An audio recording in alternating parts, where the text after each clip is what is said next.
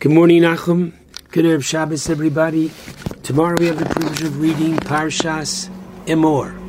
Parshas Emor, according to the Chinuch, contains 24 positive mitzvos, 39 restrictions, for a total of 57 mitzvos. The parsha begins with the laws of the personal conduct of the Kohanim. The Kohen is not to attend funerals, not to be under the same roof as a deceased, not to um, go to a cemetery, unless for the seven uh, members, six immediate blood relatives, and spouse that are enumerated. Interestingly, these are the relatives that one, if he loses them, does sit shiva for. A Kohen cannot marry a divorcee. A Kohen cannot marry a convert, as found in the beginning of Parshas Emor. We have in Parshas Emor the Parsha of the Moadim, the holidays, which we are familiar with, and I'd like to point out something of note, and that is, understandably, the Parsha of the Moadim begins with Pesach, Shavuos, Rosh Hashanah, Yom Kippur, Sukkos. That's the way we would expect. However, take a look. Parsha the Moadim, it begins with chapter 23.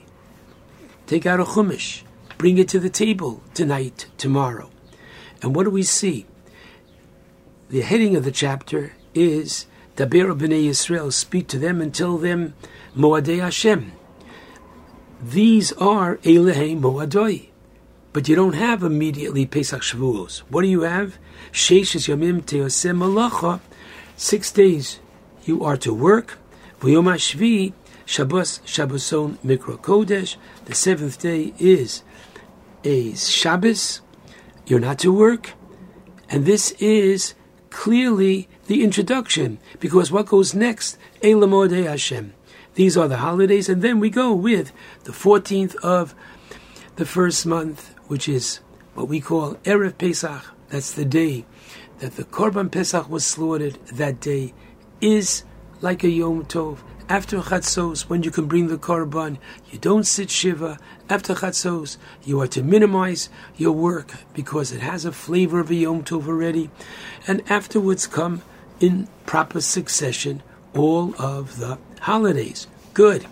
But take note, my friends, that immediately after the holiday, chapter 23 concludes with the familiar verse of Vayidaber Moshe. Es Modei Hashem el Bnei Yisrael. Moshe spoke the holidays to the Jewish people. So we've got the five holidays down pat. You thought you finished, right? No, go further. Savis Bnei Yisrael command the Jewish people, and they shall take to you Shemen Zayazach, you are to take literally pure olive oil, the first pressings of the olive, and for what purpose? For the purpose of lahalos ner tamid, that there should be the lighting of the menorah constantly, and what do you find? Immediately thereafter, take fine flour, soles, bake 12 loaves, and they are to be placed on the shulchan. And what happens? Piyoma Shabbos, Piyoma Shabbos, every Shabbos they are to be literally put in their place, as the Gemara describes it. Two Kohanim are ready to put on the new lechem aponim, showbread. Two Kohanim at that moment make room for the new by taking off the old, and this is a fulfillment in the most literal sense that the lechem aponim are to be tamid, constantly there on the shulchan. But note, as does Rav Tzvi Dov Kanotopsky in his Sefer, the depths of simplicity, that Shabbos is a bookend to the Moadim. It precedes the Pesach, Shavuos, Rosh Hashanah, Yom Kippur, Sukkos, and it follows thereafter with the menorah and the um, showbread, which was replaced, and by the way, it was eaten by the Kohanim for Shalosh Su'udos. The old Mishmar, meaning of the previous week, those Kohanim that were on duty, they had half of the loaves, and the new uh, Kohanim coming in, they had the other half of the loaves. Different opinions as to whether it was six and six, five and seven, but the bottom line is that it was eaten for Shalosh Su'udos. But take a step back, and what is the phenomena that comes out? The Moadim are bounded by Shabbos. Whoa. And that is a thought I'd like to explain, and as does Rav Kanotopsky Zachron Levracha. We know that the Yom Tovim commemorate the historical Pesach, Itzias Mitzrayim, Shavuos, Matan Torah, Sukkos, that HaKadosh Baruch Hu sustained us in the desert and an Kavod for our protection for 40 years. Good. That is the historical aspect of the Chagim. But in addition to the historical aspect, there is the agricultural. After all, Eretz Yisrael is a country very much dependent on agriculture, as indeed we find at the end of Parshas Eikev in chapter 11 in the book of Devarim, HaKadosh Baruch Hu tells Klal Yisrael in Shishi, 11 Pasuk 10, this land, and I'm translating it for you, that you are coming to is not like the land of Egypt, that where you left, where you would plant your seed and you would water it yourself like a vegetable garden. But the land to which you are going to cross over to possess it is a land of mountains, valleys, and from the rain of heaven it will drink water.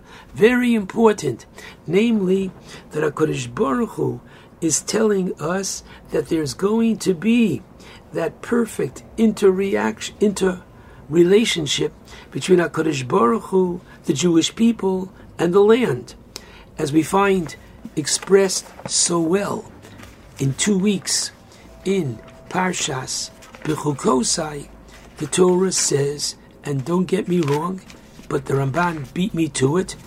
This is not a natural phenomena. What is the Torah saying? In you listen to me, then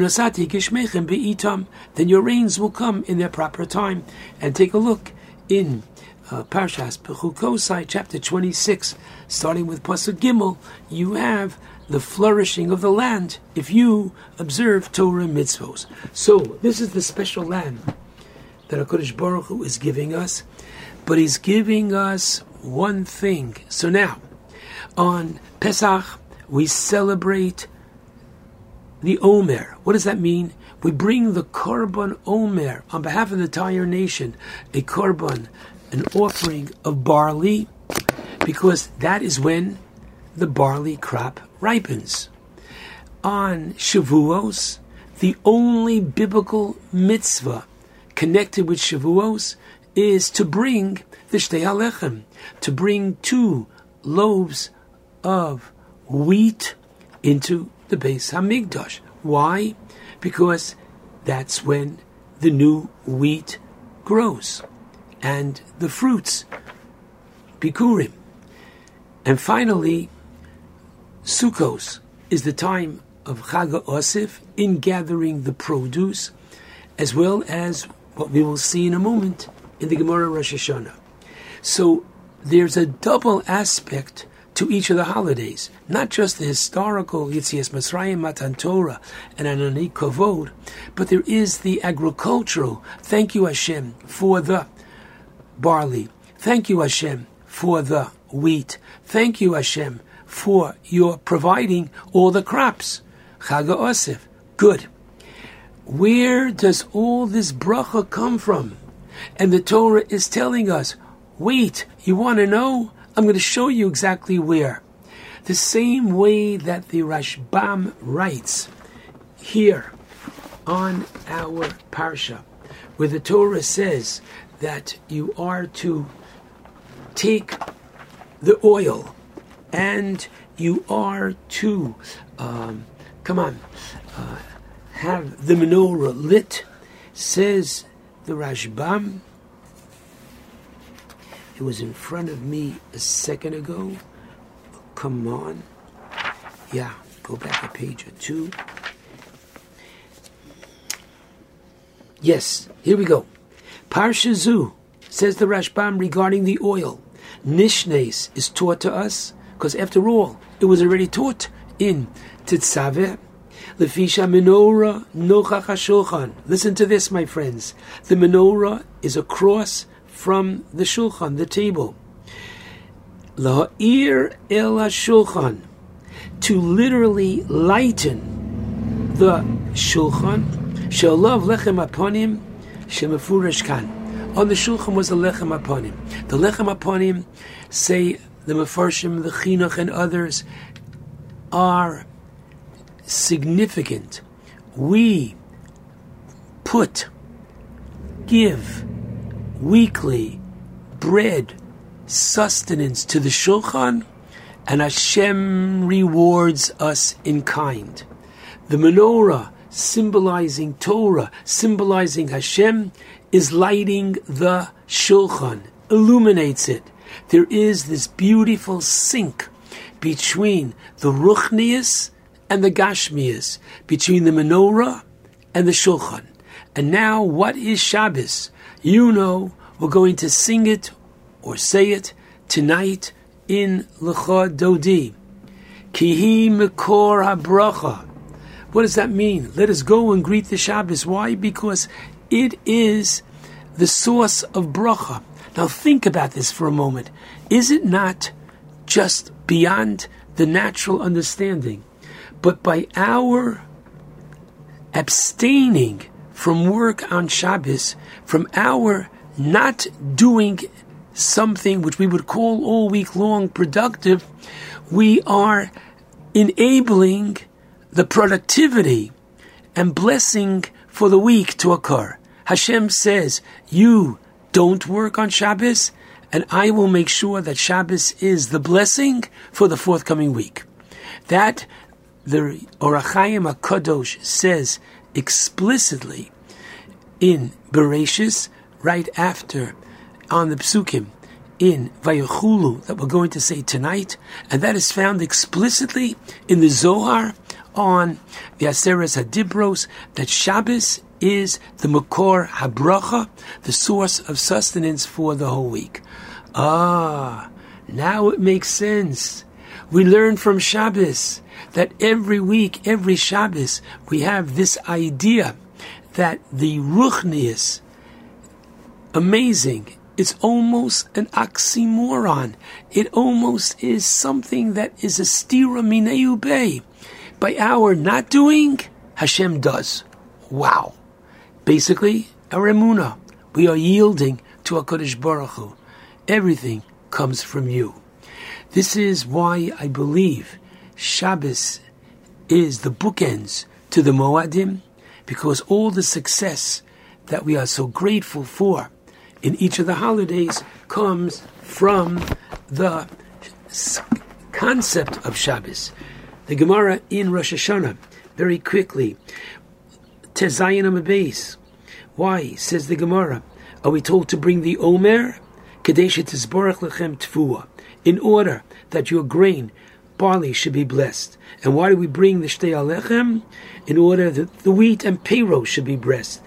And why do we have the Niso Chamayim, pouring of the water on Sukkos to bless the rains for the year.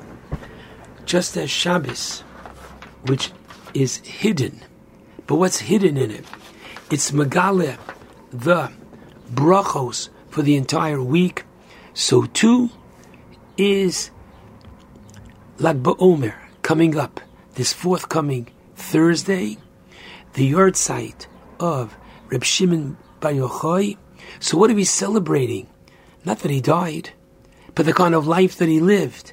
And on the day of his death, he revealed many, many secrets of Torah. Ah, the idea to reveal, that is what we have and are so enriched by the additional Torah that Reb Shimon Bar Yochai gave us. Remember its beautiful connection with Shabbos, because Shabbos too is the revelation of bracha from week to week. Shabbat Shalom to all.